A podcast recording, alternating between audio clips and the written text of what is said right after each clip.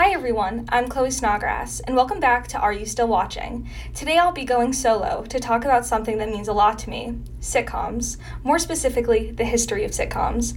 I'll be breaking down sitcoms from decade to decade, starting with the nineteen fifties to the twenty twenties. I'll be discussing what an A B plot is, how sitcoms have developed throughout the years, the channels they are on or how you can watch them, and my own personal history with sitcoms. For those who don't know, a sitcom, otherwise known as a situational comedy, is a television series that involves a continuing cast of characters in a succession of comedic circumstances. I wanted to start off by talking about how I grew to love sitcoms. So when I was nine years old, in two thousand nine, I was first introduced to the show The Nanny. It stars Fran Drescher as Fran Fine, a woman who is selling makeup door to door until she meets the Sheffield family and, ha- and is hired as their live-in nanny. And I will never forget when I first watched the show. One Saturday morning, my mom and I were watching um, the show Extreme Makeover Home Edition. And afterwards, The Nanny just came on and we continued to watch, and I was enthralled with the whole thing. I mean, I didn't really understand the comedy because I was nine. And I have noticed that as I got older and watched the show again, you know, the show, the jokes make a lot more sense. I still thought it was the funniest thing I've ever seen between Fran's voice, her family, and the dynamic between Mister Sheffield's business partner, Cece Babcock, and Niles the butler. Still to this day, every Christmas morning, my sisters and I watch the season three episode, Oi to the World, because they're all cartooned, but it is fantastic. About a year and a half later, I discovered the show Hot in Cleveland. It stars Jane Leeves, Valerie Bertinelli, and Wendy Malick, all three already sitcom stars, and they are on their way to Paris when they're when their plane crash lands in Cleveland, Ohio. They decide to stay in Cleveland after realizing they get more male attention here than in L A. The house they decide to buy comes with a surprise. That surprise is Betty White, whose character is their house's caretaker. This was the first show I watched where I watched another show for one of the actors, which I have a tendency to do. So one day when I was watching Hot in Cleveland with my mom, she commented how the British lady, aka Jane Leeves, was on a show she and my grandma used to watch, and that show is Frasier, which I'll come back to. And I used to watch Frasier um, on my iPod Touch on YouTube, and it was the worst quality ever, but I loved it. Now let's skip um, let's skip ahead a few years and a few sitcoms later. I'm a freshman in high school, and I was bored during my last period study hall, so I pulled out my phone, went on Netflix, and there was this show called Parks and Rec. I had heard of it, but had never seen it, so I thought, why not? I'm bored, and it looks good. Um, at that point, the first five seasons were on Netflix, and I watched it all in one week. Now, I won't go too in-depth on Parks and Rec because we will be discussing it in another episode, but Parks and Rec is a favorite of my whole family, and I bought my dad the box series last Chris- um, last year for Christmas. Now, my junior year of high school, I watched the most sitcoms I have ever watched in a year. I watched the show Mom, starring Oscar winner and seven-time Emmy Award winner Allison Janney and Anna Faris. Then I watched all three of Julia Louis-Dreyfus's shows, Seinfeld, The New Adventures of Old Christine, and Veep. Then we come to my freshman year of college. I didn't have a roommate the first semester, and I was really lonely, and I just watched the sitcom Sybil, starring Sybil Shepherd and Christine Baranski. And if you know what that show is, or if you look it up, don't judge me. It's it's not the best show, but I watched it because I love Christine Baranski. Um, I was searching for a new show and saw Will and Grace on Hulu and thought, why not? I'll give it a go. I was immediately hooked. The writing was top-notch, the cast was fantastic, they all played their parts so well, and it was revolutionary for its time. You know, two of the main characters were gay in nineteen ninety-eight. Now this show is in my top three favorite shows of all time, and that's also mostly because of Karen Walker. To me, she's like the perfect character. She's a side character who is better than the main characters. She likes to drink, and she hates work, and has that crazy voice to boot. I can't even imagine anyone other than Megan Mal- Megan Mullally playing Karen Walker. She was the perfect fit, and she really brought everything to make Karen more of a three-dimensional character than just what she could have been, like the wacky, boozy side character. The last sitcom I wanted to talk about on my journey of sitcoms is Ted Lasso. Ted Lasso took the world by storm at a time when it was very much needed. The first season aired in August of twenty twenty. Where we saw ourselves still in the midst of the pandemic. Ted Lasso was exactly what we needed, a comedy about finding support and friendship in the unlikeliest of places. Jason Sudeikis plays Ted Lasso, an American football coach who was hired by Rebecca Welton, played by Hannah Waddingham, the newest owner of A F C Richmond, an English football team. I, like most people, had heard of Ted Lasso, but I hadn't really seen it until I watched the twenty twenty-one Emmys, and Jason Sudeikis, Hannah Waddingham, and Brett Goldstein, who plays Chelsea legend Roy Kent, all won. The show also won the Best Comedy, so I thought maybe I'll give it a go and check it out.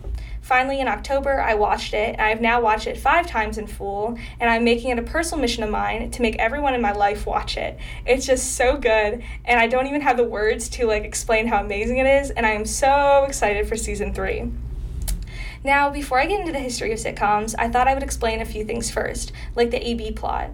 The A B plot is the format for how sitcoms play out. Throughout the thirty-minute episode, you normally see the main characters broken up into two groups, trying to fix whatever crazy situations they get themselves into. The A plot is the main situation, and the B plot is the background story. And depending on how big the cast is, there could even be a C plot, but it's rare. Like, unlike a drama, sitcoms, prob- sitcoms problems are normally solved in a thirty-minute time slot. I also wanted to discuss the networks that most of the shows I have and will be talking about are on. The big three networks are A B C, C B S, and N B C. And yes, I do have my own personal ranking of these networks. Just a disclosure, I do not think any of these stations are perfect, but I do think some are better than others. My ranking is N B C, A B C, and then C B S. I will never get over what C B S did to Criminal Minds. I'm sorry, but I won't. I think N B C is the best simply because it has had some of the best shows to ever exist on their network. They have the whole Dick Wolf empire, which includes all the Law and Order shows and the Chicago shows. And when it comes to sitcoms, N B C dominates. I mean, Golden Girls, Cheers, Frasier, Seinfeld, Friends, Will and Grace, The Office, Parks and Rec, thirty Rock, Community. I mean, you can't really beat that. A B C is okay. I've watched a few of their shows, Once Upon a Time, Modern Family, and Black-ish. Then there is C B S, and that is the station with The Nanny, The New Adventures of Old Christine, and Mom. But what that network did to the characters and the actors of Criminal Minds, I have a problem with, but I digress. Um, another big three of sitcoms that I see is plot outline, or how the characters all know each other. The big three are friends, family, or coworkers. Friends is obviously about a group of friends. Modern Family is all about family structure, and The Office is just a group of coworkers. Obviously, throughout these shows' runs, people become involved and become family, but for the most part, it is broken up into these three categories. We, de- we do see overlap, like with Frasier. He lives with his dad and he sees his brother every day, but we also see his work life with Roz Doyle, his editor, and everyone else at the radio station K A C L. Then there's Daphne Moon, who starts out at, as his dad's live-in caretaker. You know, she works for them. Now, let's look at the history of sitcoms, starting in nineteen fifty-one with I Love Lucy. We see Lucy and Ricky Ricardo in their apartment with two separate beds, and their crazy friends and neighbors, Fred and Ethel Mertz. Basically, every episode is Lucy getting herself into some kind of insane situation, most famously when she is in a chocolate factory and has to eat, or she throws all the chocolates to keep up with the conveyor belt. In some ways, for the fifties, the show was revolutionary. A full show that was named and revolved around a woman was kind of unheard back then, but it was still the fifties. So when Lucille Ball was pregnant in real life, they wrote it into the show that Lucy and Ricky were having a baby. But the network wouldn't allow her to say pregnant. She could only say she was expecting. Thanks again, C B S. Just this past year, the movie Being the Ricardos, starring Nicole Kidman as Lucille Ball and Javier Bardem as her real-life and T V husband, Desi Arnaz, came out and does a way better job at explaining the whole situation with the Arnazes, C B S, and Lucille's pregnancy. This show was really the jumping-off point for other sitcoms, and we have Lucille Ball to thank for that. Then the sixties ushered in this new wave ideal, women wearing pants. The Dick Van Dyke Show first aired in nineteen sixty-one with Dick Van Dyke and Mary Tyler Moore as Rob and Laura Petrie. The show focused on them as a married couple with their son Richie and Rob's job as a T V writer. But the real talk of the town was the capri pants Mary Tyler Moore wore. Just last year, C N N published an article called Sitcom Wives Wore Dresses. Then came Mary Tyler Moore in a pair of capri pants. How Mary Tyler Moore's capri pants broke the sitcom mold. It just blows my mind that it was so revolutionary, revolutionary for a woman to wear pants on T V, but like C N N said, she broke the mold. We get to see Mary Tyler Moore wear pants again in her own show, The Mary Tyler Moore Show, which first aired in nineteen seventy. We see Mary in the first episode move to Minneapolis and become an assistant producer at W J M News, which is prevalent to me because I want to work as a producer someday in television. Now, The Mary Tyler Moore Show also had one of the best casts to probably ever exist. I mean, Mary Tyler Moore, Cloris Leachman, Valerie Harper, Betty White, George Engel, and Ed Asner. Doesn't get much, doesn't get much better than that. In the seventies, we also saw shows like The Facts of Life, Three's Company, and Happy Days, with a young Henry Winkler and Ron Howard, which all mostly revolve around friend groups. I also wanted to mention it, even though it's not a sitcom, but Saturday Night Live started back in nineteen seventy-five and has kind of been the standard for sketch comedy, even though it started after shows like The Sonny and Cher Show, The Carol Burnett Show. It is still going strong forty-seven years later and helped make pay- make people into stars, even some people in shows that I talk about later on. When we enter the eighties, this is where the sitcoms I watched started. You know, I've seen episodes of I Love Lucy and The Mary Tyler Moore Show, but the eighties is like the first decade where like I really started watching these shows all the way through. So in the eighties, there were shows like Full House, Family Matters, The Golden Girls, Murphy Brown, and Who's the Boss with Judith Light and Tony Danza, Katherine Hellman, and a very young Alyssa Milano. My favorite eighties sitcom is also considered one of the best shows of all time, Cheers. I mean, what's funnier than a group of people who spend all their time in a bar, whether they work there or just patrons? They did such a great job of creating a show where the main characters barely ever leave the bar and just sit there and talk. It is also one of the first shows to ever last that long. It lasted for eleven seasons from nineteen eighty-two to nineteen ninety-three. Now, the nineties pick up where the eighties left off with Frasier, the spinoff of Cheers. We see Frasier Crane leave the bar in Boston and head back to his hometown of Seattle after his, after his divorce with the neurotic Lilith. Frasier also lasted eleven seasons from nineteen ninety-three to two thousand four. It was on the same time as nineties darlings, Friends, and Seinfeld, which Sydney and I talked about in the last episode. So go check that out, out if you haven't listened to it yet.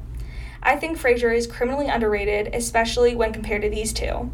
Throughout the nineties, we also saw shows like The Fresh Prince of Bel-Air, The Nanny, Will and Grace, Home Improvement, and Everybody Loves Raymond. And shout out to Doris Roberts and her four Emmy wins for Everybody Loves Raymond. The two thousands is when we see a lot of workplace comedies, with the Thursday night lineup uh, for N B C being Parks and Rec, Community, The Office, and thirty Rock, all taking place at work establishments. Some other prominent shows of this decade are Big Bang Theory, Modern Family, How I Met Your Mother, and Two and a Half Men. Both Big Bang Theory and Two and a Half Men were created by Chuck Lorre. Then in the two thousand tens, we see shows like Veep, Brooklyn Nine-Nine, The Goldbergs, and Black-ish. We have a mix of workplace and family shows.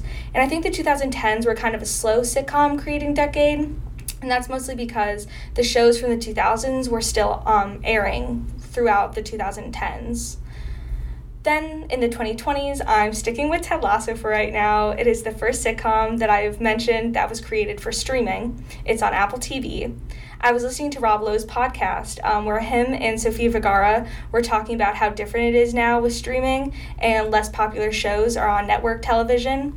And they talked about how Ted Lasso is such a popular show, but it only has ten to twelve episodes per season, when both of them are used to twenty-two to twenty-four episodes per season, both being on popular sitcoms. Rob Lowe was on Parks and Rec, and Sofia Vergara was on Modern Family. We still have eight years, and I'm sure we will see some great sitcoms come out of it. Well, hopefully. As I wrap up, I wanted to give a shout out to Morgantown native Don Knotts, who was on the sitcom The Andy Griffith Show. He won five Emmys for the show, and he even has a statue and a star on High Street here in Morgantown. He also has a boulevard named after him. I also talked a little bit in the last episode about how I have a list of Chloe's Queens of Comedy, and I wanted to thank everyone on that list because without them, I wouldn't love T V as much. Um, and they also helped me realize what I want to do with my life. So thank you, ladies. I could go on forever and ever, but this is where I'll leave it. Thank you, everybody, for tuning in to another episode of Are You Still Watching? You can listen at daonline dot com slash podcast or anywhere you stream podcasts.